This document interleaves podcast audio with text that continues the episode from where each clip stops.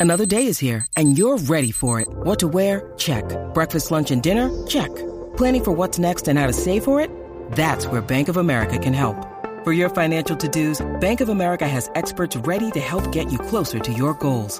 Get started at one of our local financial centers or 24-7 in our mobile banking app. Find a location near you at bankofamerica.com slash talk to us. What would you like the power to do? Mobile banking requires downloading the app and is only available for select devices. Message and data rates may apply. Bank of America and a member FDIC. This episode is brought to you by Shopify. Whether you're selling a little or a lot, Shopify helps you do your thing, however you cha-ching. From the launch your online shop stage, all the way to the we just hit a million orders stage. No matter what stage you're in, Shopify's there to help you grow. Sign up for a $1 per month trial period at shopify.com slash special offer, all lowercase. That's shopify.com slash special offer.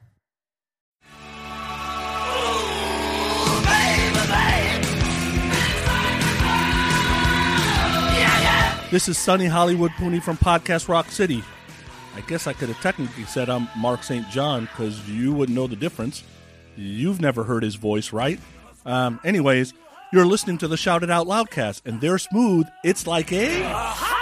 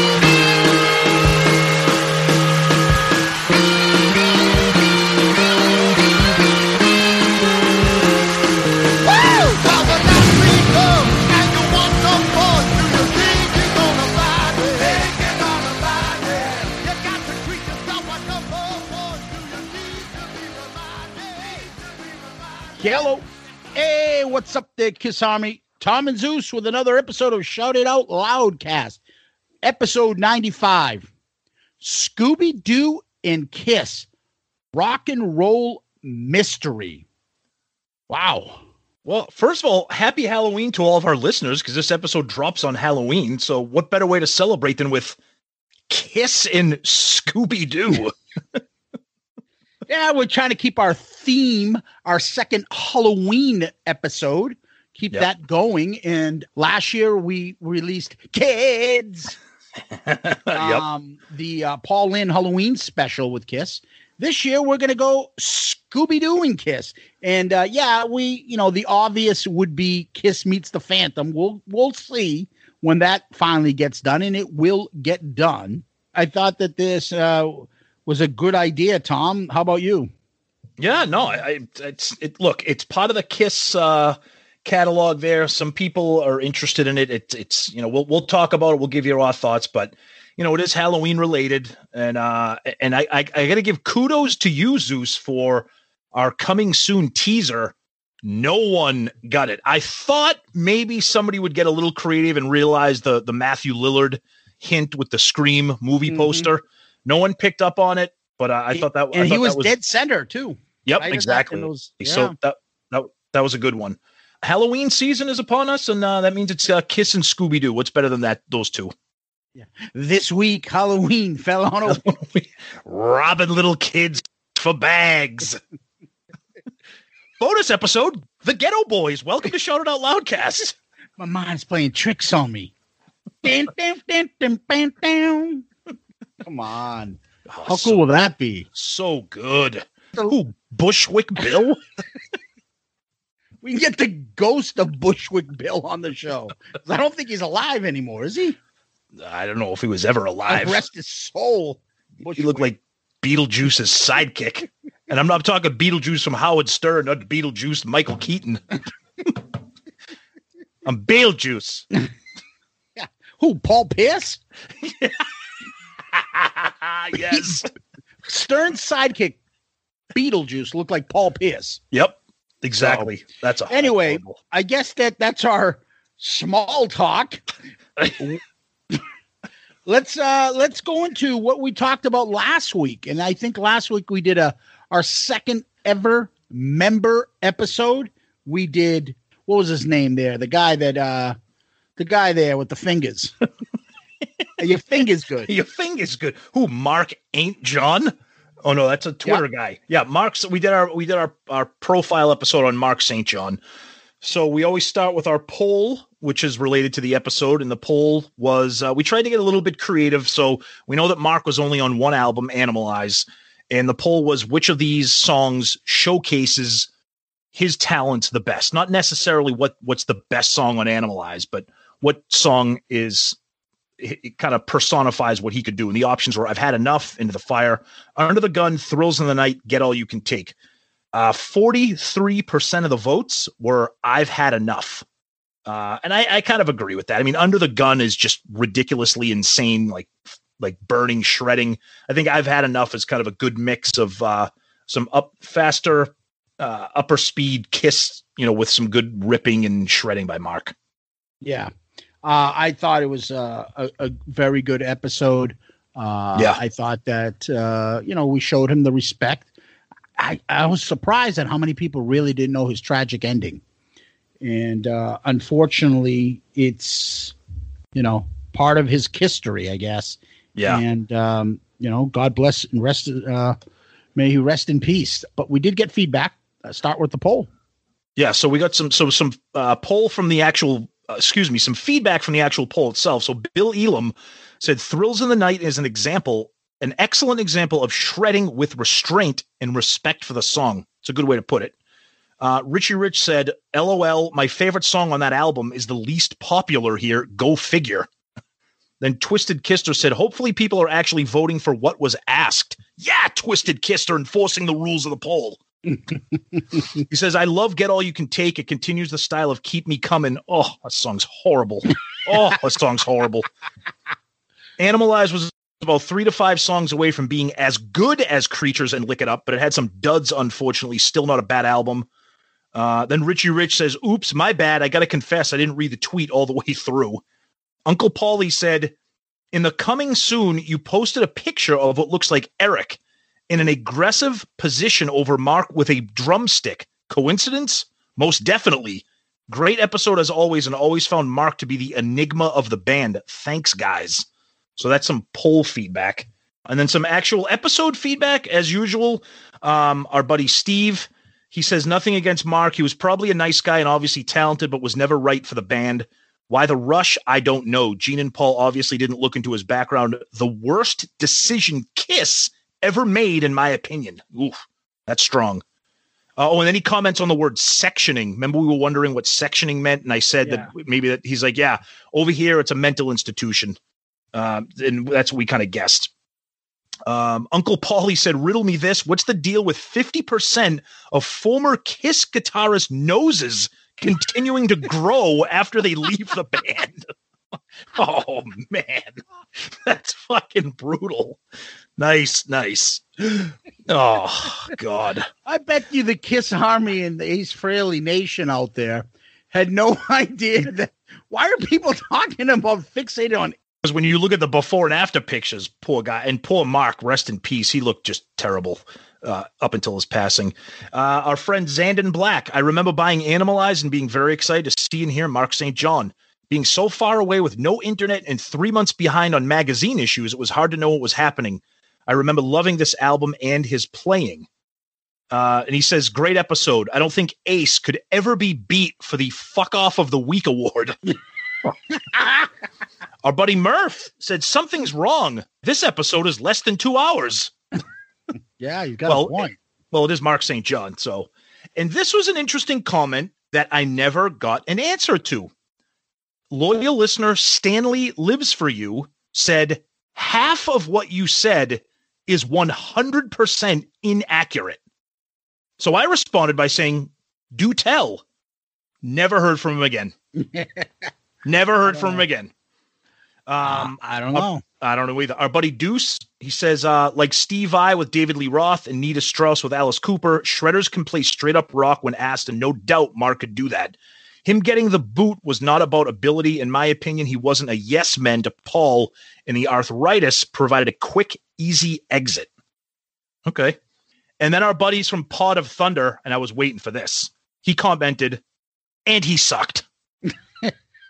I know that I know I know that when Pod of Thunder was reviewing Animalize albums, they hated Mark St. John. I love it louder. Nice episode. Learned some new things. Uh, I can't stand Animalize. Unlistenable for me. It's the only album I'll skip it 100% of the time. I would rather listen to Psycho Circus top to bottom every time. Oh, And then I said, that's one of the, and then I responded by saying, that's one of the worst kiss takes we've ever had.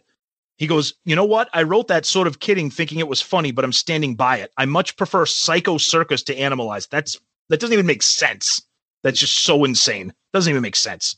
And then our buddy Steve, he got a little excited there with uh, calling Ace a Muppet. yeah. He ended up going back and forth a little bit with me, and then uh, he sent me a direct message. He's he's he's a great guy, and you know I think he didn't want it to make appear look negative or appear negative.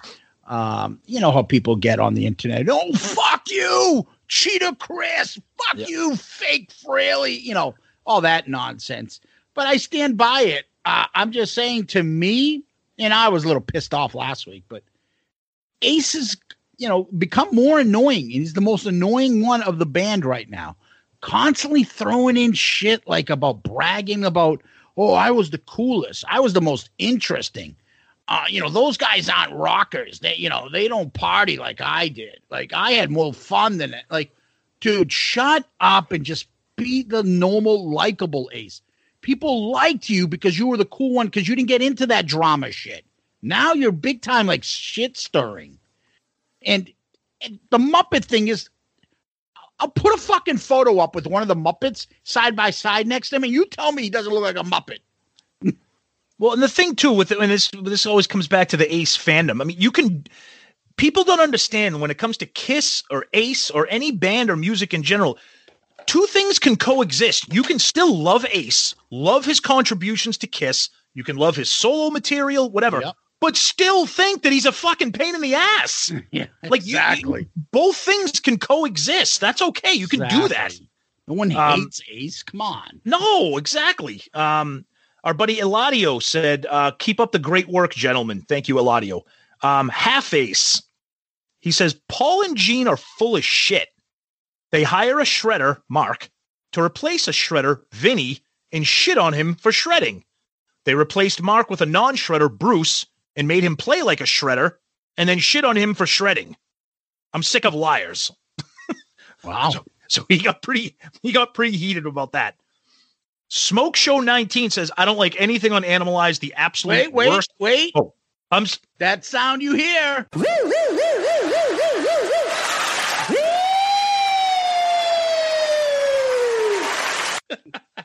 Go ahead. you know what that sound is, Tom? that is uh, the alert, the Sunny Pooney burner account alert system, sponsored by Shout It Out Loudcast, Yep. your public service. I don't like anything on Animalize, the absolute worst Kiss album. That is that is I don't even know where to go with that, how insane that is. Two people saying that. Ship, ship him monster. That'll settle him down. Oh yeah. Oh god. Inside Musical Mind uh, said this is cool. I actually did a video on Mark St. John on my YouTube channel. Uh, Inside Musical Mind apparently has a YouTube channel. He says I'll be sure to listen to your episode. All right, cool. Thank you, Inside Musical Mind. We'll be sure to check out your YouTube video. So uh, that's Twitter feedback on the episode. Wonderful. Yep. All right. Let's skip on over and hop on over to YouTube. um, Marty White. The impressions of the three dimensional podcasts are hilarious.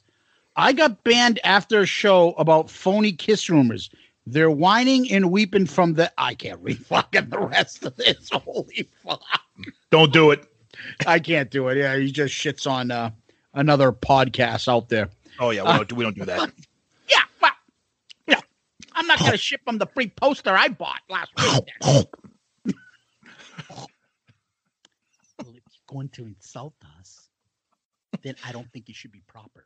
Get him out of here.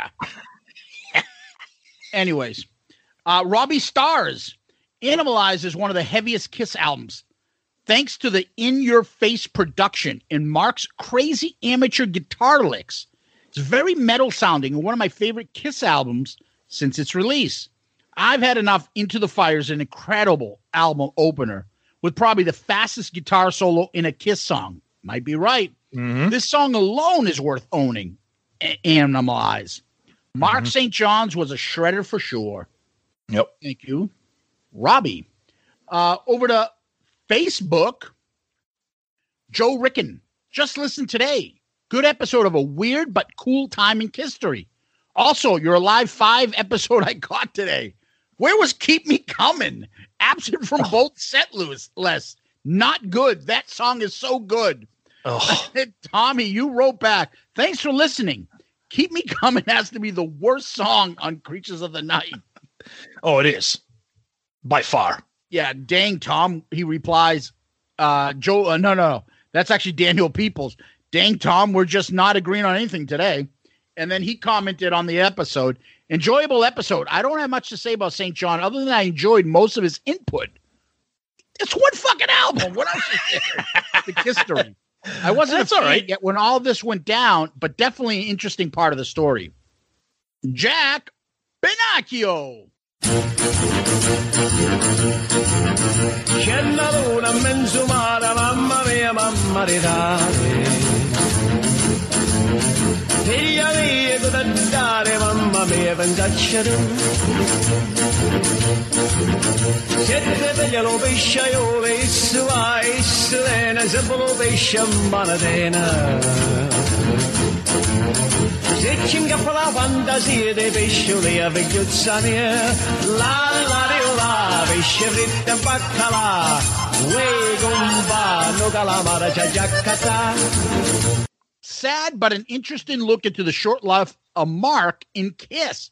My question I've always wondered what if Ace left the band first in Vinny and Mark's style of shredding guitar? Do you think Peter would be able to keep up? I've always had it in the back of my mind that no matter what, Kiss was moving on without Ace and Peter in the 80s. Let's save that and we'll comment on that later in the episode. Mm-hmm. Uh, Kevin Jepson, COVID Chris and tuberculosis Tom. but this was a nice little tribute to Mark St. John. Nice work. Elias Swanipole, R.I.P. And then, Jesus, all the fucking theme music's coming out tonight. Joey Quesadilla, Casada.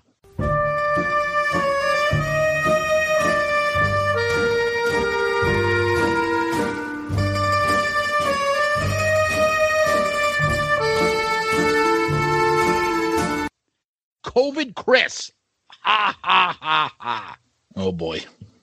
So that was three themes in a row, Tom. We had the Sunny Burner account alert. We had Jack's music, and now we just had Joey's theme music. Wow. Wow. All the Paisans are out tonight. Oh yeah. Yeah, Poonie and the Paisans. There's your new opening band right there. Poonie and the Paisans. Yeah, absolutely. So that's our um that's some of our feedback. Um and then the finally we had a couple emails. Dan the man. Hey fellas, I just listened to the very best of Kiss episode. I skipped it for some reason. You made me laugh so hard walking down the street. From Tom, I love it loud. If I never hear it again, it would be fine. Ha ha, totally agree. I need a decade off sometimes from certain songs. Don't get me wrong, I love that Alive 3 version, but after seeing it on the end of the road tour twice, I'm pretty tired of it. Shout it out loud. However, I get more into it every time I hear it. It's also my little man's favorite. So we listen to that. In fact, just so you have it in front of you, and because I know you ooh so much, here are the top five five songs he likes the most. Shout it out loud, calling Dr. Love, Mr. Speed, King of the Nighttime World, Shock Me. Excellent. Yeah. Great He's list. basically going through an Alive 2 plus phase. And the little girl who's now 20 months has started to point to our Kiss shirts and exclaim, Kiss. She also points out Gene Paul, etc. and now she's begun singing Dr. Love. Great raising some Kiss fans. Also gave you a five star child review. Couldn't write a review for some reason. For whatever reason, I had not rated your phenomenal show. DR.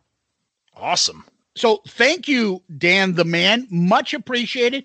And everybody else, when you guys get a chance, please make sure you give us those five star child reviews on iTunes and uh, anywhere else you can leave a review, like podchaser.com. And you know, we always we always ask that you do that.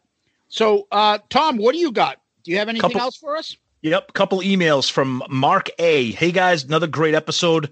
Um, so he's catching up from the Alive Seven episode. This is his email. Another great episode. This one was difficult to compile, compile, especially since the Carnival of Souls tunes tend to be gloomier than most Kiss tracks. Here's what I came up with. He gives his list. He opens with "Rise to It," closes with "Take It Off," uh, but he also he also throws in "Little Caesar" and "I Walk Alone." Good list. He throws in "Spit," you know the usual suspects for songs really good list and it says uh, keep up the great content and that is from mark arnold. Thank you mark for the feedback. That's awesome. Uh, then we got an email from david clark talking about last week's episode with mark st john and he says doing some research on Reiter's syndrome which is the technical type of arthritis Yep. that mark had. Um, he said so sad and it gets worse. I'm not a doctor but Reiter's syndrome looks horrible it's an autoimmune disease, and it's often contracted from a combination of bacteria that can cause an STD, and it has a genetic predisposition. It cannot be transmitted from person to person, but bacteria can trigger the full blown Reiter's if someone is genetically predisposed. Sounds like a combination of arthritis, ur- urethritis, which is a u- urinary tract infection, and conjunctivitis. It can infect joints, organs, and skin. Well, this is good. Actually, more good trivia. He says, and it was named for Hans Reiter, a German doctor who discovered the disease. However, because he's a Nazi, his name is dropped from it at times, depending on the resource. Anyways, thank you for the episode. Tragic story. The episode felt like a bit of a recognition for Mark St. John and his contribution, albeit small, to the band. Rock on, David Clark. David, thank you very much, and thank you for that information. Some uh, we like it when uh, you guys do homework. Uh, that means we don't have to. So that was awesome. Thank you very much. Yeah, exactly. So thank you for the feedback. Always keep it coming. Yep. We always appreciate it. Makes for our episodes to be a lot more fun when Yeah. we get to hear some of your comments. And that's our chance of getting you guys involved with the program. So great. Yep. Now, let's find out what's going on in Kiss World. Hello, Pantheon podcast listeners. Christian Swain here to tell you more about my experience with Raycon earbuds. Our family now has three pairs of Raycon earbuds around the house, and my wife just grabbed a pair of the Headphone Pros to replace some headphones from a company that was double the price. And yes, she loves them. Now, if you haven't pulled the trigger on a pair of Raycons, or even if you have, but you're in the market for another pair because they're just that good, well, now is the time to check them out because they just launched their upgraded model of the best selling everyday earbuds. With Raycon's upgraded everyday earbuds, now you also get active noise cancellation, ergonomic design, and multi point connectivity that lets you pair with two devices at once. New quick charge function, three customizable sound styles, plus awareness mode. Available in a variety of vibrant new colors to complement any and all skin tones. I even have a pair of earbuds in a cool green color. I have tried just about every earbud known to humankind, and these Raycons are fantastic.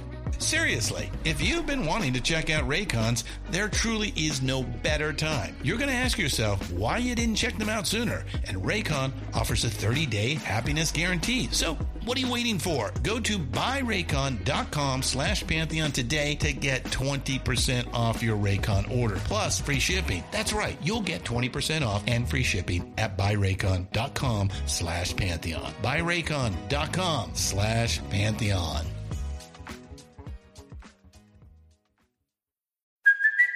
Hey, it's Kaley Cuoco for Priceline. Ready to go to your happy place for a happy price? Well, why didn't you say so? Just download the Priceline app right now and save up to 60% on hotels. So, whether it's Cousin Kevin's Kazoo concert in Kansas City, go Kevin, or Becky's Bachelorette Bash in Bermuda, you never have to miss a trip ever again. So, download the Priceline app today. Your savings are waiting.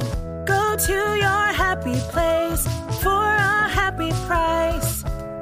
Go to your happy happy price, Priceline. When you need mealtime inspiration, it's worth shopping Kroger, where you'll find over 30,000 mouthwatering choices that excite your inner foodie. And no matter what tasty choice you make, you'll enjoy our everyday low prices, plus extra ways to save, like digital coupons worth over $600 each week. You can also save up to $1 off per gallon at the pump with fuel points. More savings and more inspiring flavors make shopping Kroger worth it every time. Kroger, fresh for everyone. Fuel restrictions apply. Well, it's Halloween week, so the big thing that everybody was excited about, and uh, as Zeus said at the beginning of the episode, we will eventually get to it, but it was the 42nd anniversary of Kiss Meets the Phantom of the Park, that wonderful um, just everybody loves that movie in different ways. Some people love it legitimately, some people love it because it's so goofy and horrible, but every Kiss fan has a special place in their heart for that movie depending on where you saw it, how old you saw it, etc. So, you know, uh, we will get to that eventually. Believe me, that's going to be a, a massive episode for this show. And that's probably why we put it off for so long because we know it's going to be just a massive episode for us.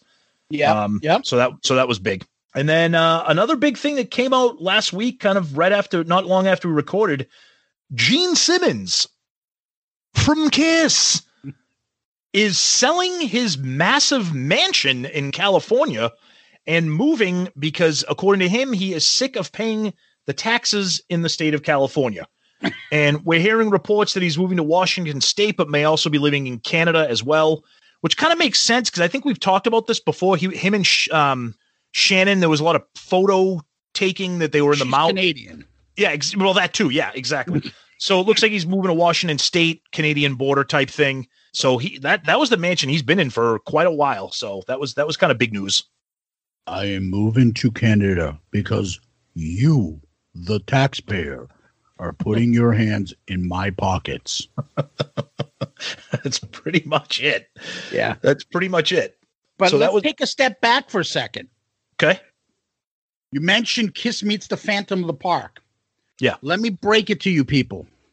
There is no fucking remake in the in the in the making. There is no fucking stupid new script where Paul Stanley's directing and creating a new cast. Fucking Baco gets people all over and he tags us in it. So we have idiots like, is this true, guys? What do you think? Paul Guys, yeah. Stanley hates this movie. He's not doing a remake of it. Come on. I I loved it when people like, did you guys see this? I'm like, yeah, fucking Baco made it with fucking PowerPoint and friggin' pink collage, probably. under his PAWL Stanley umbrella. What Yeah. the fuck, people? Well, if you ga- if you asked Paul Stanley to write a list of the things that he would revisit, the bottom of the list would be Phantom of the Park. yes, and then the other would be like hanging out with Peter Criss. Yeah, maybe. So Yeah. yeah, Phantom of the Park is that's never coming back. It's 1978, and that's it, people. Yeah, And That- and speaking, that- oh, go, go ahead. and that's where I started my Academy Award winning movie role with great scenes like Let's go! Ultimate Classic. Let's go. Oh my god. I So remember good. seeing that like when I was like 12 and 13. I got back into Kiss and that movie came back on. I fucking laughed on my own with nobody in the room going, Oh my god, that is so terrible. we have talked to our friend Ed from Klick Tee Shop, click with a K, clicktshop.com. I said, Ed, and speaking of Ed, we shared this on our social media because Ed posts some. He has a, a couple shirts with Kiss Meets the Phantom of the Park inspired graphics and artwork, really awesome designs. He's got the those space wolf men, whatever the fuck they called. awesome, awesome stuff. I said, Ed, you got to try to come up with a shirt. I mean, I'd love to know the amount of people that would get it, but like that rope bridge yeah, exactly. with Paul Stanley, like like and just have it and just have it say "Let's go" under it, like like Yep. it's I just so. be- I, it- I know I would wear it. oh, it's just so iconic.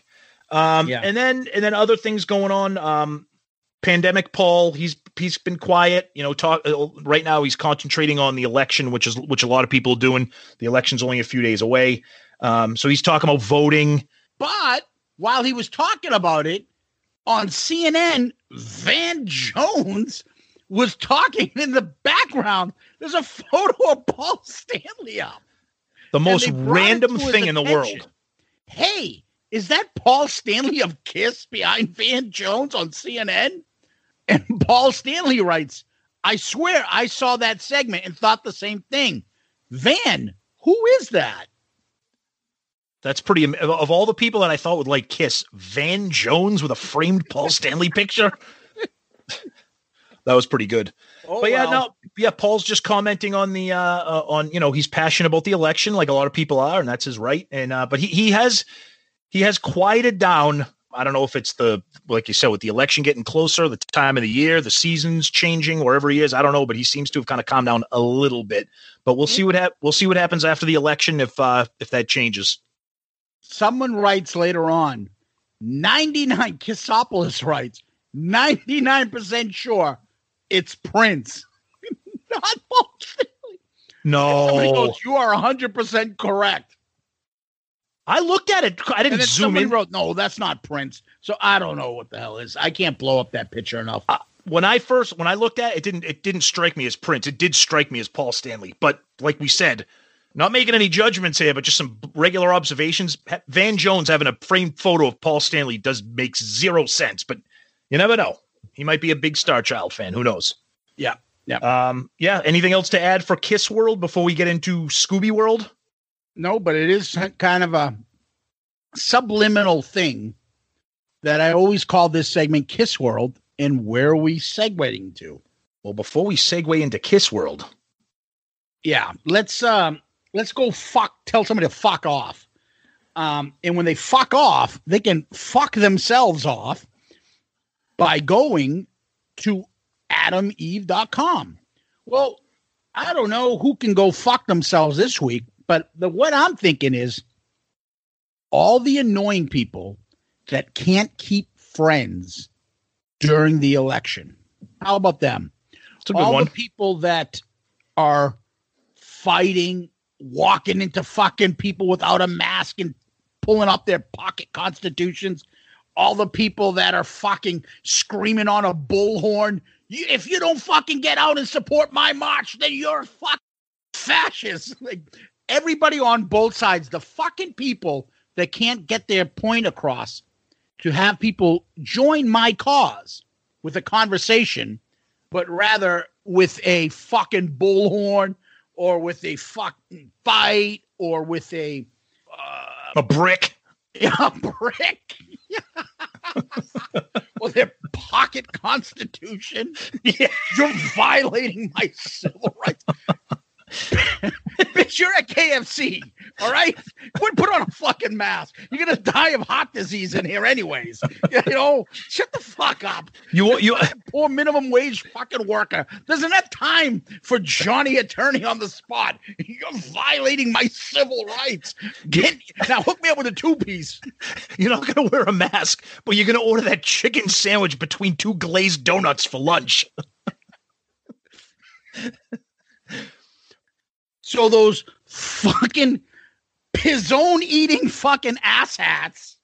So, Remember the, the pizzo? his own. I think we were in college when that came out, and just and it was like the guy from In Living Color, Tommy Davidson, was like, "Yo, you got to eat the pizzone at Pizza Hut," and you would Zizzle, pizzone, faux shizzle. Yeah, you would fucking die laughing just by the name Pizzone. Oh my God. Anyways, for all those fucking troublemakers on either ends of the spectrum that can't fucking just relax, please go to adameve.com, buy your favorite fuck me toy, and go fuck yourself with it. But when you do, you better use our promo code Loudcast. So, how does it work, Tom? So you go to adameve.com, you find whatever you want, you know, whether it's a friggin' strap on or a fucking bill, fucking the uh, Rachel Gordon special friggin' butt plug, whatever you want.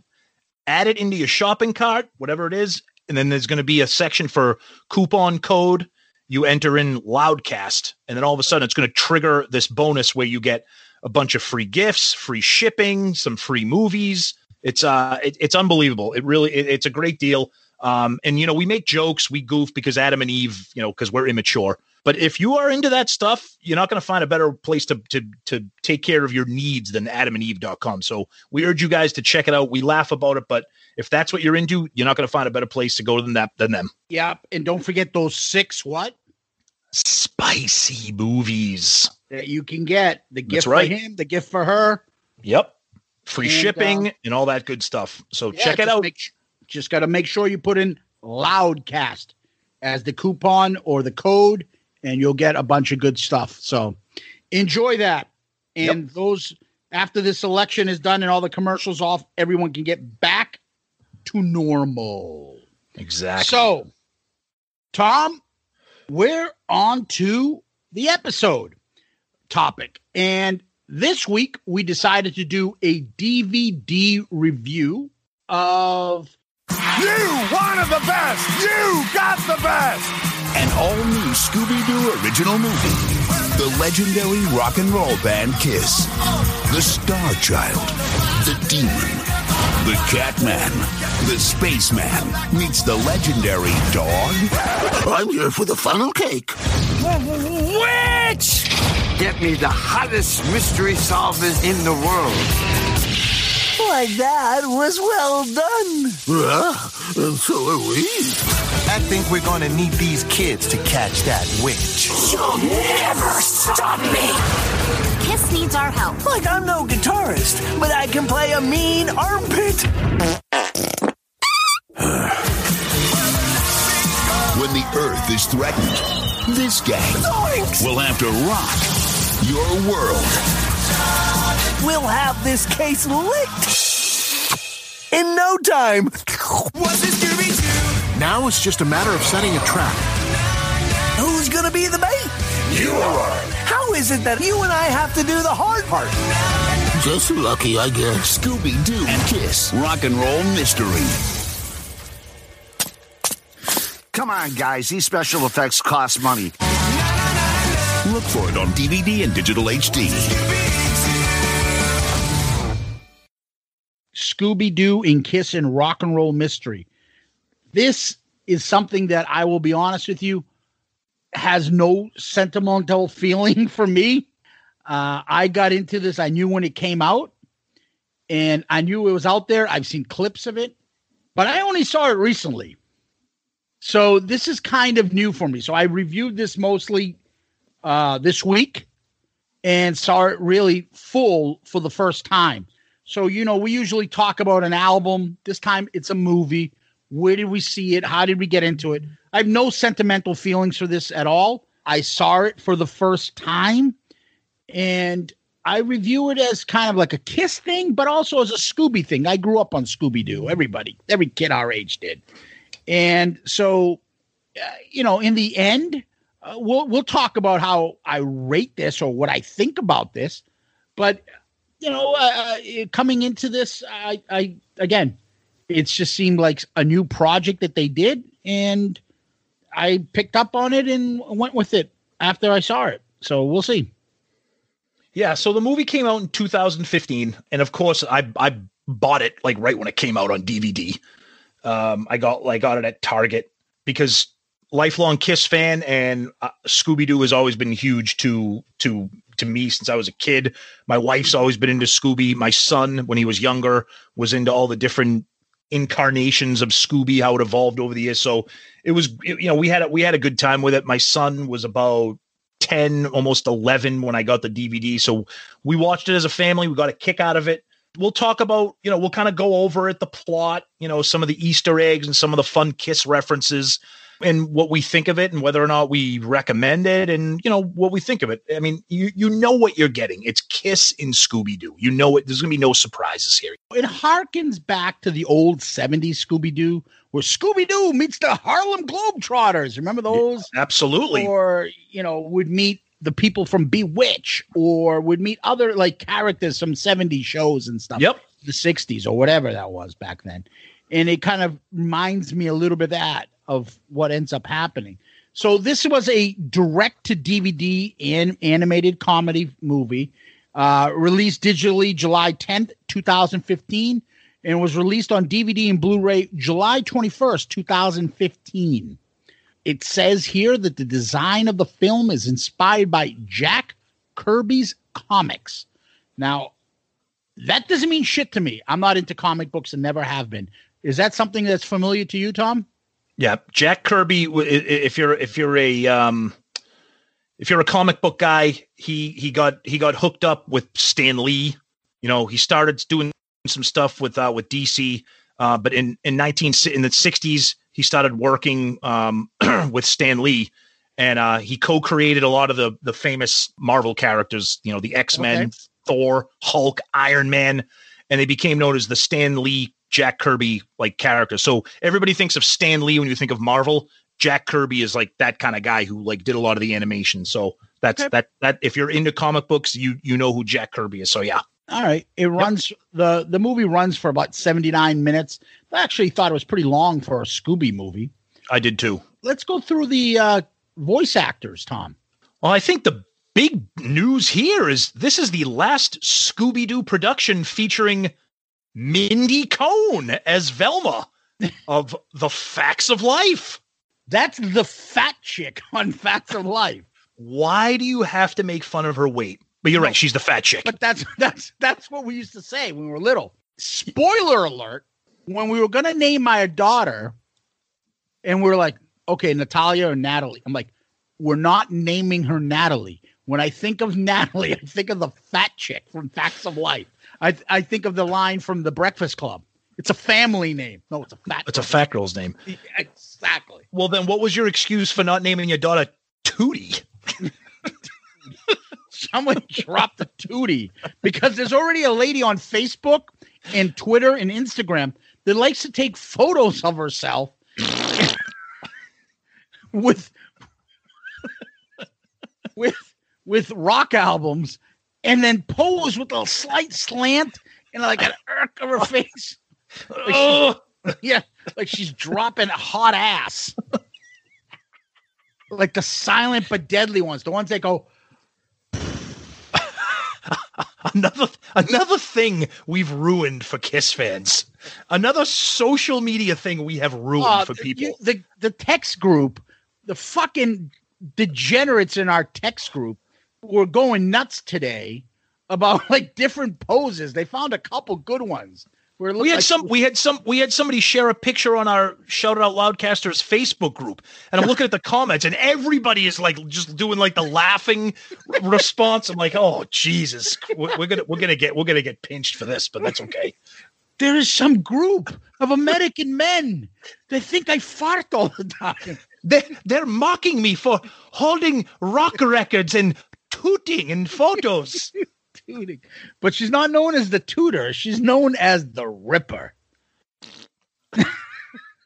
Anyways, anyways so let's get rid of the fat chick from Facts of Life okay. because we're so handsome and thin. True. And there's Matthew Lillard, better known for me as on the in the Scream movie, correct right?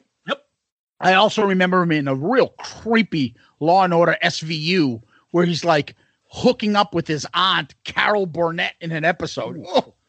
he also he also played shaggy in the live action uh, scooby-doo Yep. movies that came out too so That's yeah. a good voice. He does. He does. pretty well. Yep. In addition, Garry Marshall, the famous director, you know, Happy Days, Laverne and Shirley, all those Pretty Woman, all those other stuff, plays the character Manny Goldman. And his sister, Laverne and Shirley's Penny Marshall, the actress and director, she plays the elder. Yep. That was great. Yep. In addition, as the movie starts, I knew and recognized Kevin Smith's voice right off the bat. Yep. As one of the workers. Mm-hmm.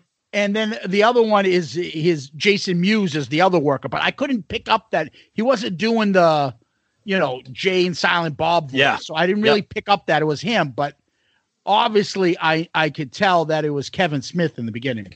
Yep. Another famous voice on here, Darius Rucker plays the Destroyer. Yep. That is so random. Yep. And then one- and then one of my favorite characters, Chip Magoo, the manager, is voiced by Doc McGhee, the kid, the real Kiss manager, and I love that. Yeah. I love that Chip Magoo. We'll get into that character and uh, Oh, yeah. a couple things about that. Yep. Because it was quite funny. Absolutely. Yep. A- And is is there anybody else that caught your attention, Tom, at all? Uh, no, I think those are the yeah. Darius Rucker as as the destroyer. That was that was crazy. That was pretty interesting. Yeah. Yeah, and then obviously the four members of Kiss, fake Frehley and cheater Criss, uh, they play respectively the Catman and Spaceman, and then Paul and Gene. I will say, half the time in the episode, I'm like, is that really Gene's voice? Didn't sound like him. No, he he he. he well, that's the thing. They went by their they they never went by their Paul and Gene name. Everybody was Demon, Starchild, Spaceman, Catman, and, and Gene's voice really played up the demon. Paul sounded a little interesting in this movie with his Starchild voice. Yeah, he, we'll Yeah. get into him. Yeah, yeah, yeah. We will. We will. Yeah, so that's the background of the movie. Okay, so before we get into the plot, just a couple uh, comments and s- read here from uh, an interview that uh, Paul and Gene had done when the movie was being released. Gene said, um, This is the most expensive Scooby movie of them all, but it really could be a Kiss movie with Scooby as the guest star. There really is shared space. Paul then says, The great thing about doing Kiss meets Scooby Doo is because of the length of it. This is this is this is interesting. He says, as opposed to just a short animated piece, we really got a chance to flesh it out. We had people working who wanted a cohesive script. Whereas I have to say, with Kiss Meets the Phantom to this day, I'm not sure what that's about. But this holds together really well, and it is very true to Scooby Doo and very true to us. So yeah, th- just a couple couple comments there, you know, and then Paul and Gene kind of give their. That's you know, an to- interesting thought, though, Tom. Do you think the Kiss Army would have been better served if this came out rather than Kiss Meets the Phantom in '78? Nope, no, not at all. I, think it would have. I think it would have better suited them rather than that ridiculousness of Kiss Meets the Phantom.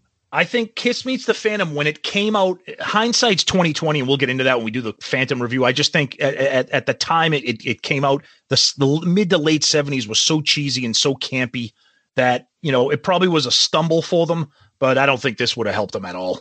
I think this came out at a good time when Kiss was trying to, you know, 2015, you know, maintaining some relevance, bringing that that attract that younger audience, those kid that kid audience, and you know, we'll talk Kiss about is cooler.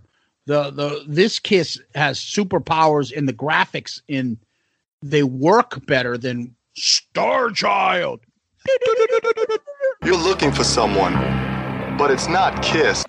Oh, agree, agree. The way that they are in this movie is is the way that they should have been in Phantom of the Park. Yeah. True, true, true superheroes. Yeah. Gene's brother is an only child.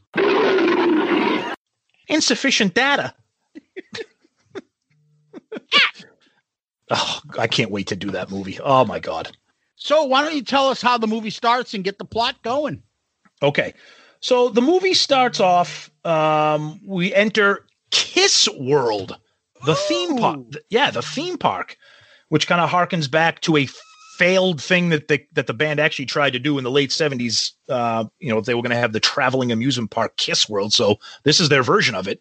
And and it, it starts off with uh, a, a couple of workers uh, looking at the at the roller coaster. There's been some issues and then all of a sudden you know like if you've ever been to an amusement park and you know sometimes they take your picture as a souvenir they show take a picture of you screaming whatever th- th- these pictures are are being taken and there's a ghost in them and then one of the guys gets on the roller coaster one of the workers testing the thing out the thing starts going crazy and then we learn that the ghost is the crimson witch which i gotta be honest with you there's a lot of kiss references in this they couldn't have come up with something better than the Crimson Witch. Like a, they couldn't have come up with a kiss related Yeah. thing. Yeah. You know, Great point. But I, the other part to this beginning thing is right off the top, I recognized Kevin Smith's voice. Oh yeah, yeah. But like, it would they should have named the witch like Torpedo Girl. oh. So and and then the and then the you know we kind of zoom over to the mystery machine with the gang. Everybody is dressed as Kiss with all the makeup on. Everybody's excited because they're going to go to Kiss World. They're going to see the band, except for Fred. And Fred plays kind of like the the stuffed shirt in this movie. He doesn't have any Kiss makeup on. He doesn't like Kiss. His favorite band is the Ascot Five. now it looks like a shooting star. Make a wish, Scoob. Uh, I wish I was eating a Scooby snack. Good one, dude. Uh, I wish I could breathe fire like the demon. I wish you'd all come to your senses. You don't see me acting ridiculous over my favorite group, the Ascot Five, do you? Oh no, don't tug my ascot. Don't pull my ascot. It's not a Scot. No, baby. You can't have my ascot, cause girl, it's mine. Fred, please. I'm just saying, I think they're twice the band Kiss is. Who then go sing their hit song, Oh no, no. don't tug my ascot. Don't pull my ascot. It's not a Scot. No, baby. You can't have my ascot, cause girl, it's mine. Hands off my cravat. No, I don't like that. Cravats are for Hellcats and this cat is feeling fine.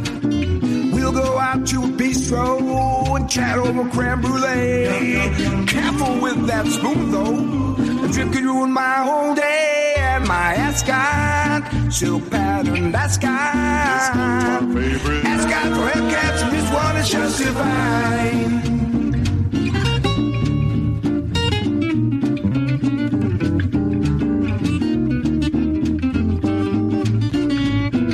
But don't tug my ascot. But don't pull my ascot. It's that's mine. It's so divine. No, you can't have my ascot, cause girl, it's mine, mine, mine. And what is that called? Don't touch my ascot. So that's kind of the running joke that his favorite band is the Ascot Five. He doesn't really get a kick out of Kiss. What do you think of the song? Well, you, you could tell it's Paul singing. So Paul, I mean, and yep. then the rest of them, you can pick Yeah. up the voices. I thought Eric's actually sounded pretty good. The Yeah, I thought- I- I- voice where he comes in. Yeah, and this and this kicks off something that I that I did enjoy about the movie is that Kiss don't take themselves too seriously. You could tell they're having fun with this. Y- y- You know, Yes. Wh- which is interesting because it's only five years old. So uh, that that I appreciated that that at this point in their career they they kind of let themselves hang a little bit. and Was like, you know what, let's have some fun, and they did. I think that I think that was kind of cool. That um, yes. And I like I actually thought them doing like a Barbara quartet kind of thing about this song. I thought that was excellent. I thought they did a pretty good version of it. And you're right, they were in on the joke. exactly. But one of the things I want to also jump on oh yeah, keep going. is is there's no way anything can be done of Kiss without Paul making sure he that he has creative control over character. So the Star Child is so dreamy. Oh, and that Daphne. and that's a running theme. Um, the Star Child is close to 70 years old, and you're a teenager. Pretty much. Exactly. Yep. Oh yeah, yeah. The, the entire movie, Daphne and Paul are just uh kind of going after each other. Yeah. So after we after the van, after we see everybody in the van, they they arrive at Kiss World, and the security chief and former government defense employee named Delilah Domino. They call her Domino. Yes, which I thought I I mean if you're a Kiss fan you got to love these references. It's just it's just so great. So Delilah Domino refuses to let them in because the park is closed down because they're trying to figure out what's going on with this witch situation. So they sneak into the park and they get caught. Uh, and that's when Kiss shows up and Kiss shows up like very dramatic and Gene kind of sneaks up on uh on on Shaggy and Scooby. They're doing one of those water gun games, you know, one of those carnival things, and the demon gets pulls up right next to him, and then th- then you then you meet the whole band.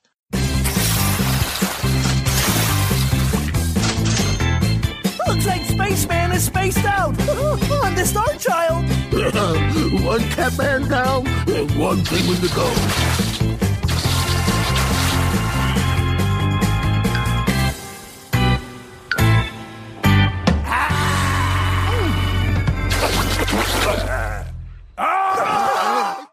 uh, and it's kind of a yeah, exactly. It's kind of a kind of a cool introduction to the band. But let me back up a little bit because uh, oh Jesus, here we go. Here we go. We got the we got the sound effects. Sorry, I can do them all day. Here we go. Oh no. So then we kind of go over to where the workers were. They run into the the guy that kind of runs the park, and they're like, "We can't do this. We can't do this." And then Chip Magoo, Doc McGhee, he's freaking out because without Kiss doing, you know, without the park being open, they're going to lose money and the concert and all this stuff. And then we get the first of many merchandise gags. Yep. Where he goes, he says, "Oh, it's going to be, it's going to, everything's, it's going to be down the toilet, like this Kiss toilet right here." And then he flushes it, and the de- and it makes like a demon sound. That's like the first exposure you get to again having some fun, not taking themselves too seriously, making light of how Kiss merchandises everything. Yes, and there's always like the running gag is like fifty nine ninety nine crossed out forty nine ninety nine. yeah, exactly. Poor Scooby and Shaggy. They're still out. Pardon me, Chip Magoo, Kiss Road Manager, Executive Officer of Merchandise. These Kiss smelling salts work twice as fast, and they're only fifteen ninety five. Ugh.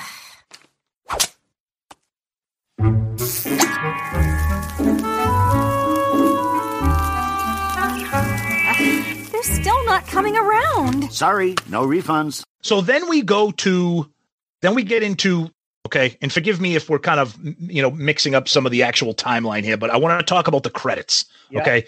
Because the credits are really interesting if you're a Kiss fan. The credits make references to the cover of Creatures of the Night, the cover of Destroyer, the cover of Alive, the cover of Rock and Roll Over, the cover of Dynasty, and all the that's when you're introduced to you know the, the colors of the solo albums that all the bands have and they're playing the first of many re-recorded songs for this album the opening credits are rock and roll night and it's an updated re-recorded version for this movie So I like the versions in this movie. All the songs sound awesome. You can tell they're not the original thing. The sound sounds crisp. I think they're fucking excellent. okay That I, I, I think i think i think i think they're a little weak but that's okay No, no, I liked it.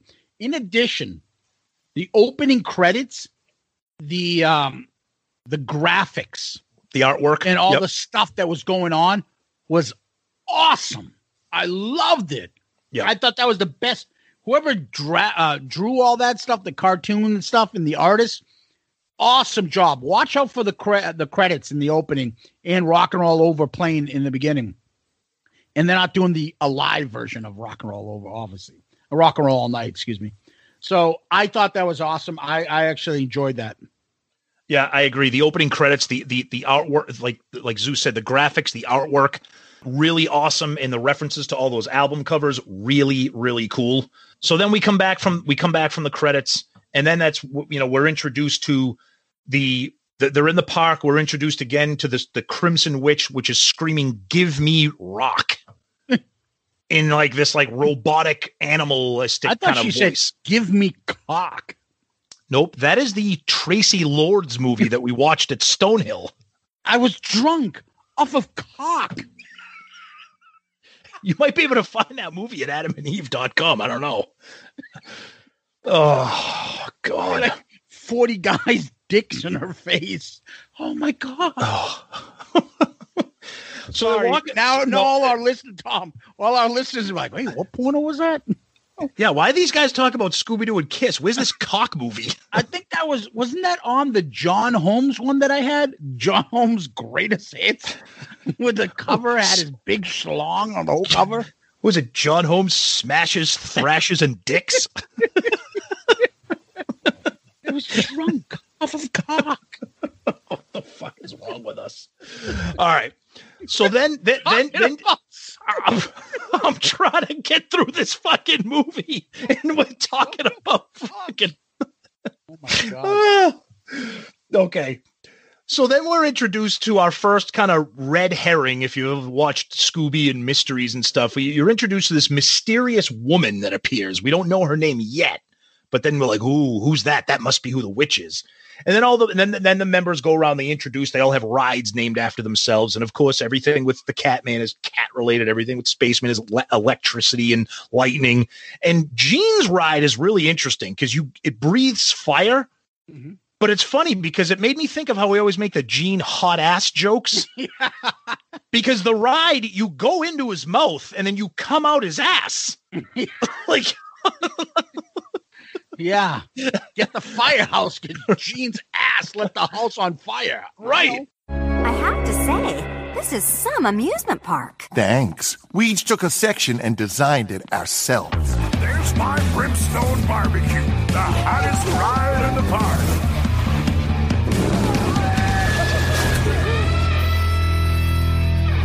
My God, was well done. Yeah, and so are we. And then Paul's got like the dynasty wheel thing. A- again, the plot line is it, it, it's creative and it's very Kiss centric. And if you're a Kiss fan, it, it it connects to them very well. I think around that time too, they did that whole Japanese thing, which I never understood. Kiss costume change. Activate.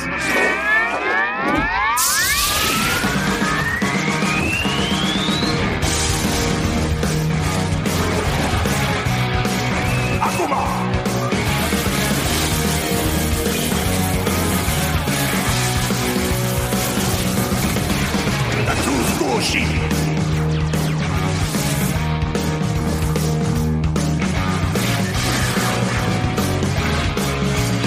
Yakamara!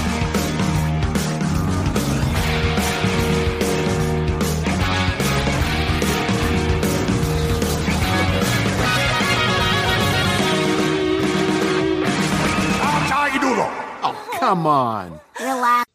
Yes. Yep. Yep. I was gonna. I was gonna There's mention. old clip in this, like whoa, whoa, whoa, whoa, and there's like a Japanese, it almost looked like fucking Tekken. Yep. All those Japanese words underneath each character.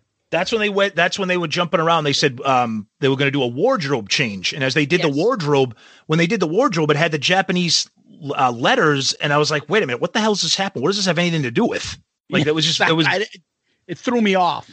Yeah, it was very weird. And then after that, then Kiss's then Kiss's band tech appears and introduces herself to the gang. And what's her name?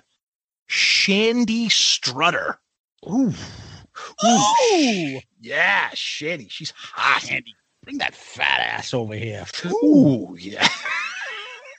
so another red herring, you know, you get this mysterious woman, then you get Shandy Strutter. Again, another great connection to the band. Then Shaggy and Scooby go into the flume ride. They see the witch. They're playing Shout It Out Loud. Then Kiss starts fighting. It's all this oh, chaos. Oh, oh. No, go go ahead, jump in. Yeah, jump in. There's the part where they're fucking the witch. The mist stinks. Yes, I forgot. And then I thought and one of them goes, "What? go ahead, because I know what you're gonna What say. died here?" There's another part we'll get to, but I want to bring it up now when we say it, where Shaggy, Shaggy and Scooby are watching and Sh- they're walking, and Shaggy goes, "Scooby, you eating like beef jerky again or something?" So apparently the witch stinks. Like, like it, it, it. uh, So apparently, what happened at our concert was that "I Want You" episode. It must have been the Crimson Witch. Did you eat that? It's like reminds me of the Kramer and beefaroni. Oh, when he's Rusty. Ooh, who do you feed that horse? Oh, okay. So then the mysterious woman appears again, and she introduces her her name as Chikara. Another great Kiss reference there. And Yep. Chika- and Chikara is the fortune teller on the grounds of the amusement park. Um, Right. Then we then we go to another little another little thing where Fred, Daphne, and Starchild they're kind of on their own doing their thing. Starchild and Daphne are trying to, you know, they're all flirty and and Fred's pissed off. And then of course, Can I, can I stop you for a second? yeah, I want you to please jump in. And then, of course, Paul's personal hobby of painting is portrayed in the in the thing. Yep, I was just going to get into that too. Well, I like to have my character show that he can paint, like I can paint. Maybe people go to my art gallery. And what I don't like at this point, and I noticed, is when did when did Fred not just be the straight man in all these Scooby things? Fred never had he was never the foil of a joke or had personality of jealousy and things like that. All of a sudden now But Fred's jealous or he gets upset or he's got he but I think that, but, emotional. but I think that's, like- I think that's the joke. I think that's the joke is that he's never like that, and he is here because of Kiss. yeah. You know what I mean? And I just my point is like that's not the Fred I remember. Right. But anyway, go ahead.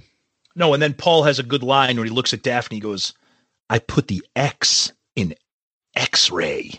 Ooh, you know you wanted to say put the X in sex, but you can't because it's a Scooby movie. Because he talks about how the eye never lies. He talks about his Star Child eye. The eye. Yeah.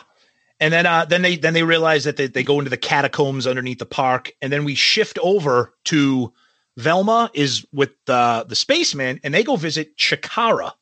And this is where you kind of get this the one of the most convoluted fucking stories in the history of stories. Yeah. But this is when you get some really cool Easter eggs.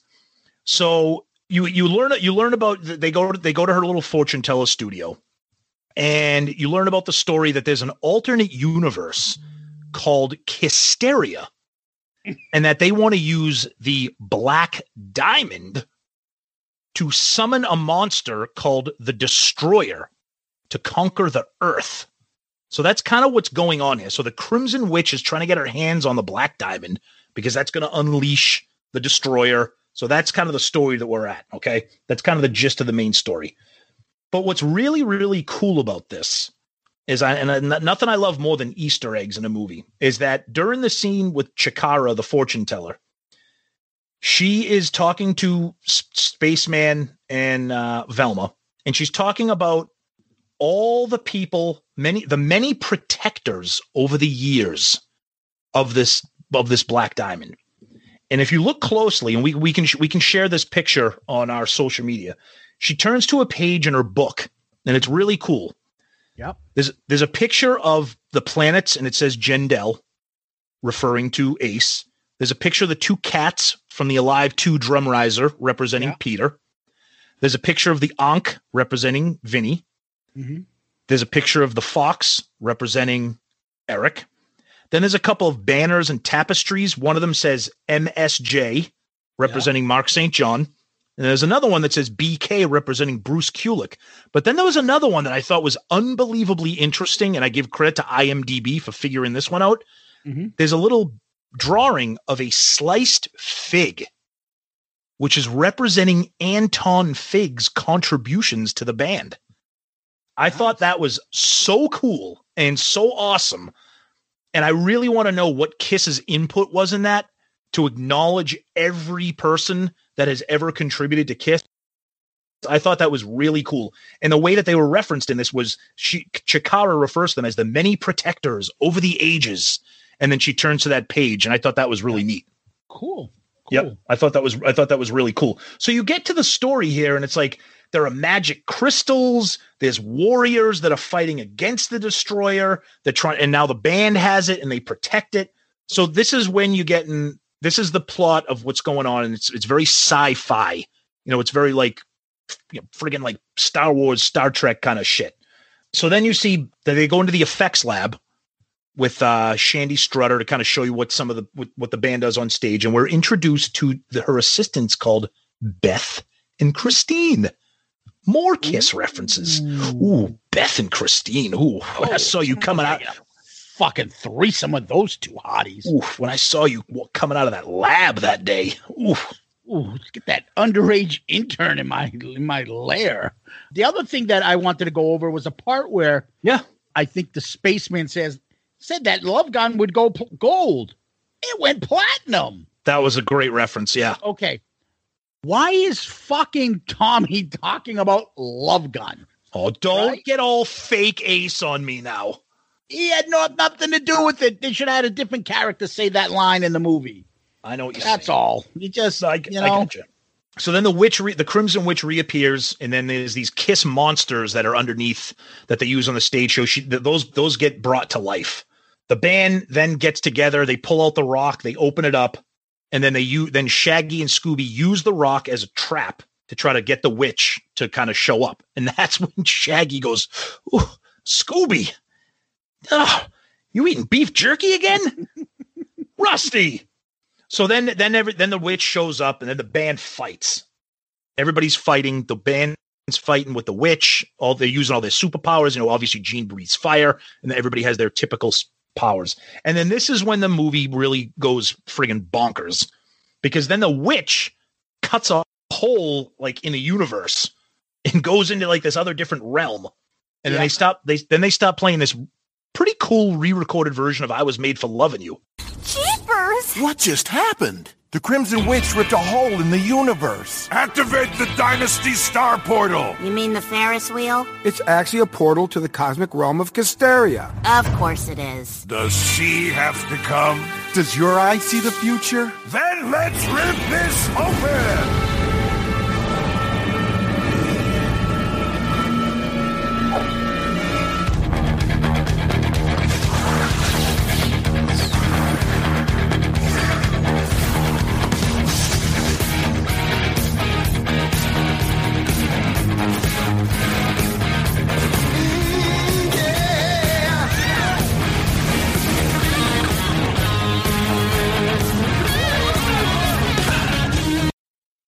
Thought that was kind of interesting. Oh yeah, they had a really rock hard to open it up to get into the other realm. Yep. And they decided to play "I Was Made for Loving You," which was interesting. songs. Yeah. And they use that dynasty wheel thing to kind of enter it. And the, the ship that they're using is like this huge, like rocket ship guitar. Kind of cool. Right. But then, but then they get, then they get into that other realm and they're looking for the elder, which I was blown away that they made a reference to the elder. Yeah. I thought that, w- I thought that was hilarious. And the elder are all these warriors that appear in like kiss like makeup. Yep. But when they appear, and I know it's the voice of Penny Marshall, but when they appear, they're like, yeah, we're the elder. What's going on? They sound like guys from like fucking New Jersey, or like they sound like a couple like Italian guys from like or, or from like downtown Boston. Yeah, we see that you're here right now. No, the defense, The defense is wrong. That's exactly what it sounded like. I'm like, everybody sounds so menacing and so scary. You couldn't have gotten somebody. Instead, you get Penny Marshall. So I, I thought that was kind of funny. So yeah, that's the elder. And then Fred gets teased because Fred tries to paint his face to be part of the gang. He paints like a moon on his on his eye, and everybody's like, "Oh, nice shiner." He's like, "It's not a shiner, it's makeup." So again, okay, Frank. Yeah, again, again, Fred being bludgeoned by everybody and embarrassed. Yeah, because they keep calling him Frank. Uh, Yeah. Paul does. Yep. So then, then there's a little conversation between Gene and Shaggy and Scooby, and they're like, they're like, Mister Demon, how do you breathe fire? And then Gene explains, you have to swallow your fears and breathe them out. So there's your little tip on how to breathe fire. I thought it was swallow that bucket of ass juice. oh God. And the tomb of the destroyer opens up. And then the black dot with the black diamond rock, then these winged creatures come out, and then then it turns into just a free for all. Paul starts fighting the witch. The witch places the the black diamond into a hole. The destroyer opens and erupts. Um, witch disappears into a different realm. The band and the Scooby gang separate. The band reappears. They come back. Everybody they land back into the regular part of the Kiss world. There's a huge concert going on. The Destroyer looks like a combination of Voltron and Galactus. If you're a Marvel superhero guy, it's the friggin' the most random thing. The band starts playing Detroit Rock City, another another you know remake of that. The gang is on a is battling. They're on the they're on a ship called the Kiss Craft. Then everybody returns back to Kiss World. Okay, so this is when the plot kind of really takes a turn for me. So they all wake up and they're in kind of like a hospital room. And they realize that everything that they just experienced was a hallucination because what the crimson witch has that sm- the reason it smells is because it's a chemical that is like some mind altering thing that creates hallucinations. So everything they ima- everything that they thought they experienced was completely made up. So ultimately, what we're learning here is that the Crimson Witch pretty much roofied everybody from the friggin' mystery machine and drugged them all up to try to get him to get what she wants. So the witch then returns, and like all Scooby movies, the band discovers all the tricks. You know, it's she has like a jetpack that helps her fly. She has the the gas that makes her do this. Come to find out, spoiler alert, the Crimson Witch is Delilah Domino. They call her Domino. Exactly. She was trying to steal the the the rock and bring it back to uh, you know, try to sell it to another defense contractor, some big fucking convoluted weird story. So yeah, and then the band, everybody kind of, you know, like like if you've ever seen a Scooby show, Scooby movie, everybody's all happy. But then the gang is saying goodbye to the band. You see Daphne, Fred, and Velma walking ahead. And you got Shaggy and Scooby saying goodbye to the band, and the band all kind of unite with their powers and they take off. So maybe there is some kind of other alternate universe that exists, but only Sco- Scooby and Shaggy saw it. And they said, "Oh, should we tell them?" And they're like, "No, no, no, no, no." So it's kind of like a secret that only Shaggy. Why? Why rock the world? Exactly. Well done. Exactly.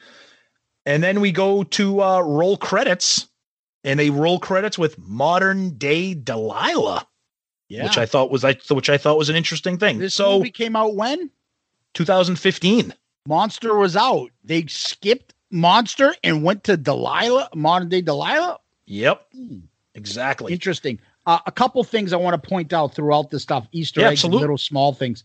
I haven't worked this hard in forever, was one line that I picked Good. up on. Yep. Good one.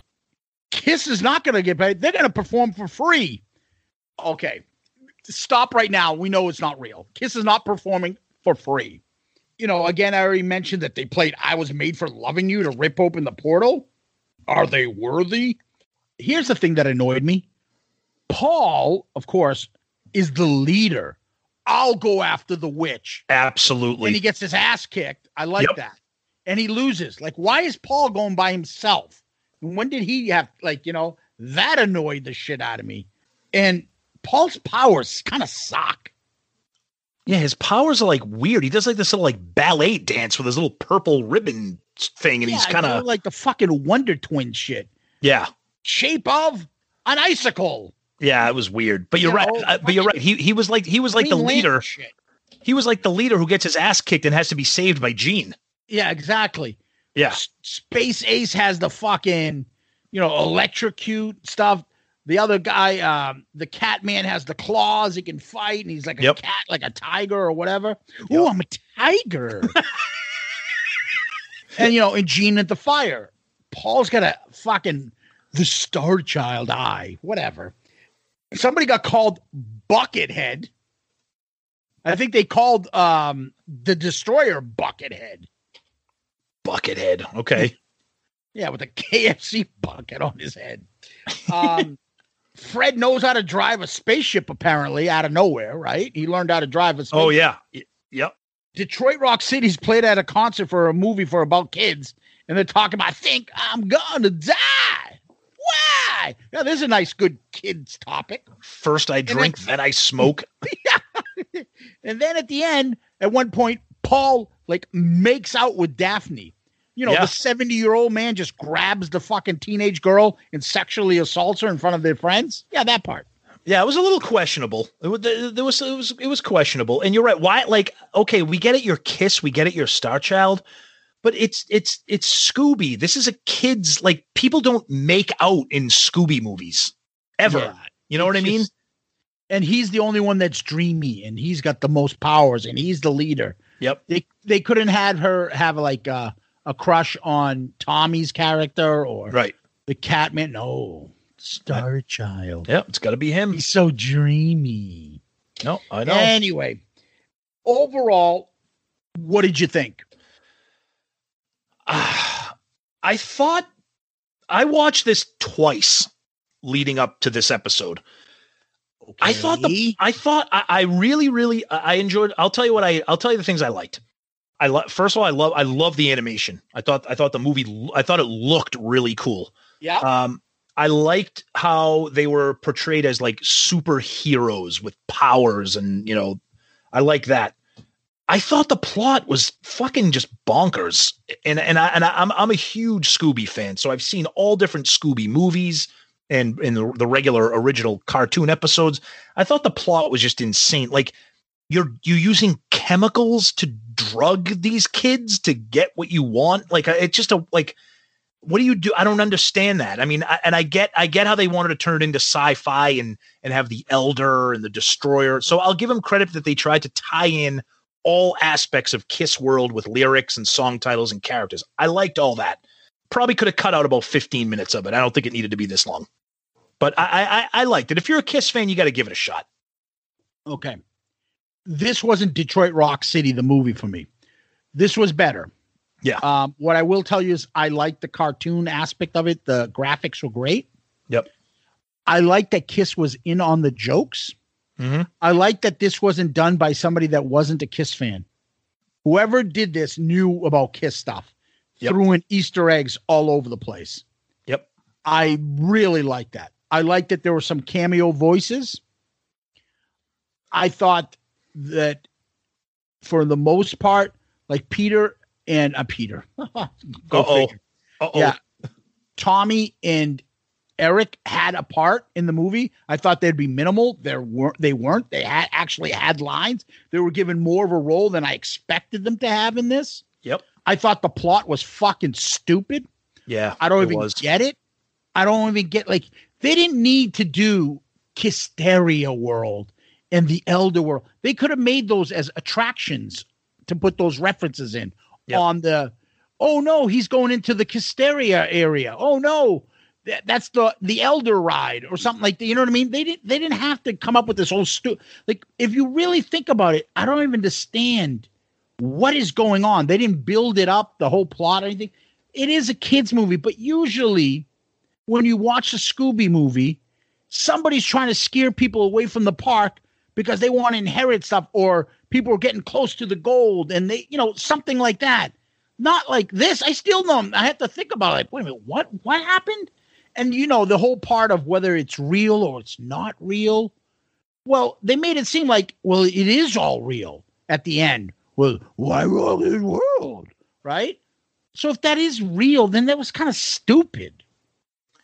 You, you hit the nail on the head. I've I've seen this movie three times. I saw it when I bought the DVD, and I've seen it twice in the past few weeks. Yep. We're grown adults who I would like to think, regardless of what some people out there think, we're relatively smart guys that understand stuff. This is the most this is the most convoluted plot.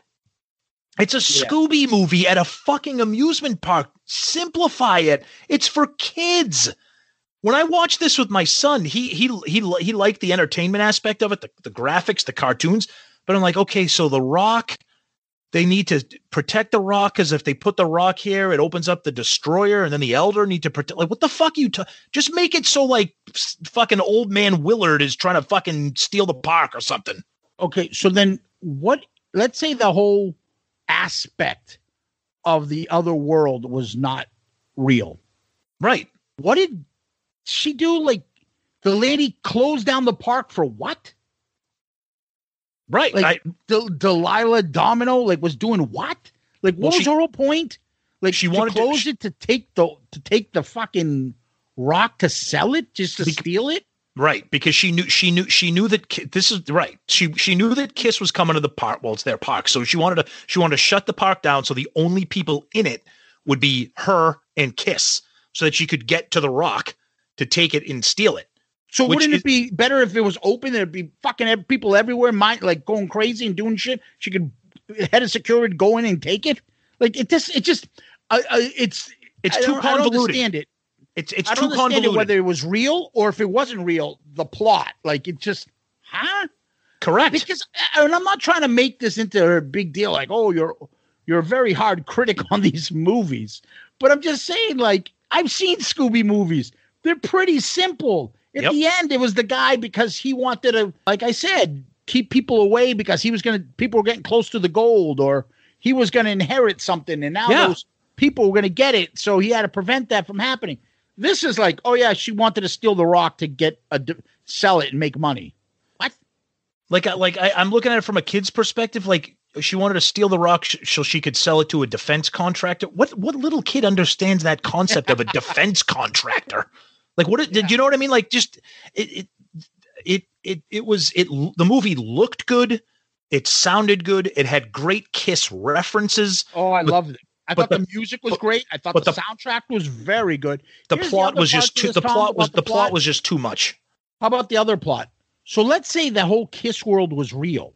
Yep. Okay. Well, Delilah used all those fake things to make her witch real. Right. So if this was real and she really, then how could she be doing that stuff to make that fake world happen? Like that wasn't real. Well, the fake, the fake, stuff. the fake world was for us to see because they were in a hallucination. But here's my thing: No, no, no, If- no, no, no. But if they were in a hallucination, which was real at the end, apparently, right? Okay. Well, the witch came out to be fake, so she wasn't stealing it to create a fake destroyer. Or if she was, then she is real, and they wouldn't have unmasked her and showed all the stupid gadgets. So which one is it? Well, and also, if they were under a hallucination, where were they during the hallucination? They were in each other's pants. Tom. Yeah, I, I I don't know. Again, I know, I know, I know. People are going to be listen. People are going to be like, "Dude, it's a Scooby movie. Settle down." We can't settle down. This is what we do. We go through things. But that overanalyze everything. That's why we have a Kiss podcast. Of course. But that being said, generally speaking, I liked it. It's fun. I would recommend it if you're a Kiss fan, if you're a Scooby fan. You're going to get a kick out of it, but just be prepared for a, just a silly plot. Yeah. Yeah. I liked it as well. If I, would I see it again? Probably because it, in the end, it, uh, there was good fun. Kiss in um, Kiss was in on it. I thought the Kiss aspect of it was well written. Just the Yep. plot was stupid. They could have tidied that up a lot better than what they did. And you know the whole Doc McGhee fucking hawking shit. I- mean, I enjoyed it. It was it was it wasn't bad. So in the end, I would say uh I would give it a uh I don't know, a demon salute, whatever the fuck we would call this. Uh I think it was pretty good. Yeah, I, I, like I said, I, I would give it a recommend. I mean, you, you kind of have to have it here. So, Yeah. Yeah. um, God. So that's so so that's Scooby Doo and Kiss Rock and Roll Mystery. Uh, it's available on DVD and Blu-ray, and you can find it streaming. Um, if you don't have it in your collection for the amount of for the price, you gotta you gotta get it. it it's worth having. It's fun. Yeah. Tom, next we usually go over into questions. Yeah. What do we so this, this week? so this question is comes from an email. So I'm going to read the email, and it has a question in it, and we'll we'll answer it. And this comes from Keith Wetzel. He says, Hi, guys. First off, I'm a huge fan of your podcast. You guys do a great job with weekly topics and keeping things lighthearted, unlike a lot of the other podcasts. Ooh. I have a question I'd like to hear you guys discuss on the podcast and you go through your emails, which is what we're doing now. As sensitive as Pandemic Paul is about his voice and all the criticism he takes, do you Right. think do you think there's any chance that, with all this time off from performing, he seeks to have a procedure done to repair it? I know there was a rumor going around a long time ago about a procedure he had done, which arguably has caused the issues he's currently experiencing. Hope to hear your hope to hear you guys discuss your thoughts. Take care, Keith from Cleveland. P.S. I emailed once before with a possible topic that I would, as a fan, love to hear. That is ranking Paul's stage raps. Oh God. We get that a lot. We get that a lot. But anyways, back to back to your question. Do I think Paul will have anything done to repair this? No. Period. I don't think he cares enough. Yeah, I don't think that I don't think there's really much he can do at this point. No. And the the the the procedure that he that you're referring to, Keith, uh, I don't think that was a rumor. I think that was real. And I, I don't know if that was done to fix his problems or if that was done and it caused problems. I'm not an expert on that, but I know that he did have something done. So Yeah, and- maybe maybe yeah, somebody out there could contribute to that. And that's kind of what led to the downfall. I also think at his age, he doesn't want to take the risk that it could make it even worse. Uh, right, I agree. I agree. Yep, and I say this every episode. I still don't think they're going to go back and tour, but that's just me. I say it every week. Nice positive message. Is that a Well, no. positive thing, Tom? Is that, a, is that a positive thing there? Hysteria? Yeah. So Settle down, Tom- Shandy Strutter. um, where can people find us? Uh, so our email, we like to read them. Uh, shout it out loudcast at gmail.com. Shout it out loudcast at gmail.com. And we're on all the social medias, Twitter, Facebook, Instagram. And we have a Facebook group, shout it out loudcasters. Uh, we love interacting with you guys. Uh, we, we're most interactive on our Twitter, uh, but we are also interactive on the Facebook and the Instagram as well. So reach out, comment on the episode, comment in general. Let us know what you think of the show. Let us know what you think of this movie. If you have it, if you don't have it, do you have kids? Do your kids like it? Let us know. And uh, as I mentioned earlier, check out our buddy Ed over at Klick Tee Shop, Click with a K. Uh, he's the one that designed our awesome logo. And uh, he, we can also get some shout out Loudcast gear as well as great Kiss inspired gear, like I referenced earlier with the Kiss meets the Phantom of the Park stuff. Um, holidays are right around the corner. Uh, by the time you hear this, it's going to be the last day of October. So, uh, or it might be November by the time if you get you, you get to listening. So check out Ed. He has some really really cool stuff. Yeah, no, I think that's uh that's excellent. And obviously I always promote our email, shout it out loudcast at gmail.com, shout it out loudcast at gmail.com. Give us one of those five star star child reviews. And um, you know, here's one that we actually did get recently, Tom. And I'll read it to you. Always solid is the title. Hey fellas, another solid episode. You guys are the one of the very, very few podcasts I listen to and appreciate that all you do. Week in, week out, I look forward to your episodes. And when you add on Sunny, it's truly the cherry on top. Much love. Take care. Danny Pooney, the sexy Pooney. Nice, Danny. Thanks, buddy. That's awesome. Uh, Yeah, I don't know. I and- don't. I don't, I don't and- know if you're. wait, the, I don't know. and- I don't know if you're the sexy Pooney. We'll have to. We'll see. And since your brother's on 2,000 podcasts and you still listen to us and very few others, we appreciate it, buddy. Yeah, we appreciate that the the comments, and we appreciate you taking some time to put together a review for us. Really, that's And- awesome. Thank you. We are one year away from Kiss Cruise 10. It would have happened now. We would have been on it. And Danny is my cabin mate, Tom. Wow. That's so a maybe little bit of a biased point of view. Uh, so you'll so you'll be able to find out if he really is the sexy Pooney. Oh, I'm going to tie him up and take him down. Take me down below, Danny. Ready to get downtown and get the job done. What's that guy's name again? Which guy? From what? Remember he used to do the Celtics games? Jimmy hmm. Myers. Oh, Jimmy Myers. Yeah, take t- let's time to go downtown and get the job done. So so far we've referenced Fred Cusick, Jimmy Myers, Ted Sarandis. 617 555 0850. Tom, you're next on the call. Uh, Ted, Ted, I'm really glad that we're talking about this uh, this Kiss movie. You know, when I was a young kid, I you know brings back a lot of memories. That talking about Kiss, it really inspires some nostalgia and some emotion. So thank you for that.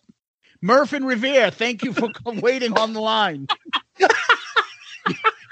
You're up next on Ted Nation. I thought I thought you were gonna.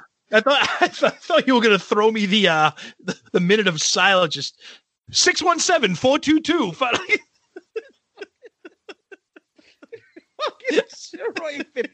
Sometimes you have to dodge debris when the people throw on these the fans throw things on. Jordan Caron. I'm sorry, let's get to just this- indulging myself with stupid Boston sports references. Let's get to this next topic. What are your thoughts on a retractable roof in Boston? And we got to thank. Well, who was that? Uh, was it John that brought this up? I think so. Oh, he was entertaining us along with us. That he's the one of the few Boston guys that get this. But oh, anyways, that's for you, John. So yeah, great Um, stuff. yeah, you had something else, Tom. You wanted to go over, right? So yeah, so we just read our our feedback, our our five star child reviews, and I want to we want to share this with you because you know we like to share all feedback, and we've been blessed that with an almost two year old show, we've gotten very very little negative feedback, and we would share it with you if if we did. but we got some feedback here from somebody on one of the Australian Kiss Facebook groups. And this is just hilarious. And maybe it's not supposed to be because I find it hilarious that someone would be this angry, this upset, and type something like this about a friggin' Kiss podcast. About a Kiss Mark St. John episode. That's the other thing, too. I mean, like, it's not like we had like a like some guest on and he was like bashing the guest or something. Like, I hope this isn't tongue in cheek. I hope he's serious because it'll make it that much more fun for me. But here we go. This is from Matthias Vandenberg. And he writes, You guys talk too much shit about your stupid new desk. and whatever other crap I listened to for five to 10 minutes and still hadn't heard a word about Mark St. John. Some advice stick to the facts of the subject of the podcast and don't get lost in the crap of your own talentless lives. we should have made him the f- go fuck yourself of the week. Dude, that is hilarious. And and I, again, I don't know. We don't know this person. I don't know if he's tongue in cheek or not. But the fact that you were that upset that you had to wait ten minutes for us to get to Mark St. John's conversation. A, you have never listened to us before, and B, it doesn't sound like you've ever listened to a podcast before. But that being said, Matthias, thank you for listening to the show, and thank you for the feedback. Yeah, Tom's the nicer of the group. Go fuck yourself, brother. Talentless or not, it's a fucking podcast. I think it's funny. I just, I just think it's funny that somebody would take three minutes out of their lives to just open fire on a podcast. No, but more importantly, this is not how it works. You listen or you don't listen. Yep. You choose.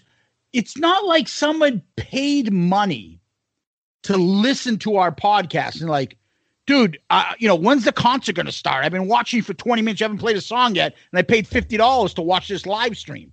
Like, yep. This is a podcast. We talk about shit here. And not to- n- not to okay, mention Mark St. John was born on this day, this day, this, that. Blah, blah, blah, blah, blah. Thank you. Good night. All right, Love Gun. Grand opening, grand closing. Right. It doesn't work that way.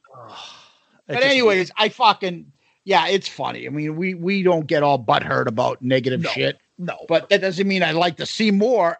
So uh keep the positive five star child reviews coming to us. You can hit us up on iTunes, Spotify, Pandora, I don't know, every place. But oh, um, podchaser.com is a great place to leave a review for us. But keep them coming. We've been a, we've been getting a few uh, other ones this week in the past couple of weeks, so we really appreciate them. So please keep them coming. They they really help us out. So thank you for those. Absolutely. And Tom, Thank you. yeah. Um, you got any famous last words? Hands off my cravat. No, I don't like that. You'll get it dirty. Cravats are for hep cats. And this cat is feeling fine.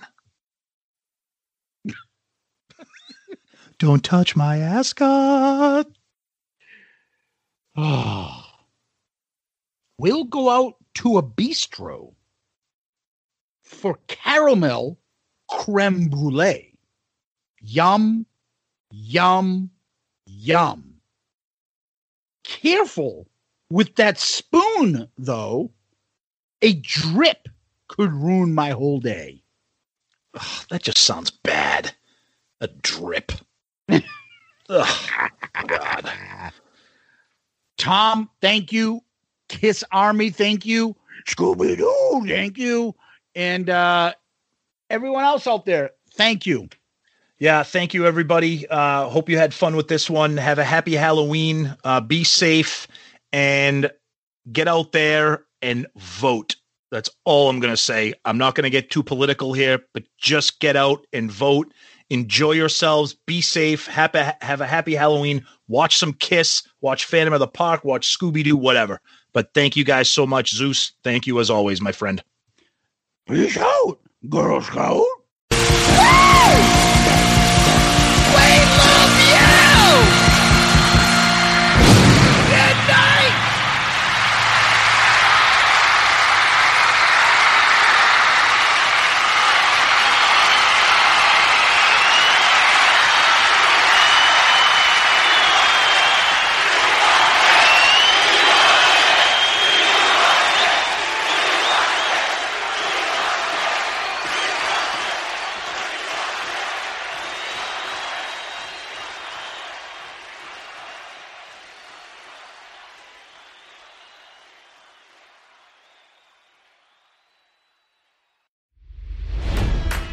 It's NFL draft season, and that means it's time to start thinking about fantasy football. FantasyPoints.com features industry leading experts and prognosticators using proprietary hand charted data to help you score more fantasy points. FantasyPoints.com is the place to go for whatever kind of fantasy football you play. Whether you play fantasy football, daily fantasy sports, or do a little bit of everything, Fantasy Points has the meticulously researched content to guide you to victory.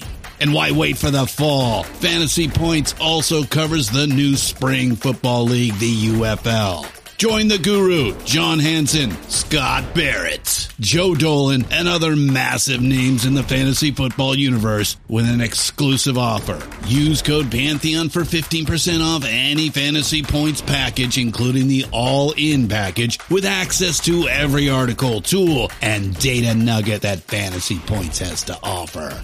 That's fantasypoints.com and code Pantheon for 15% off at Fantasy Points. Fantasypoints.com.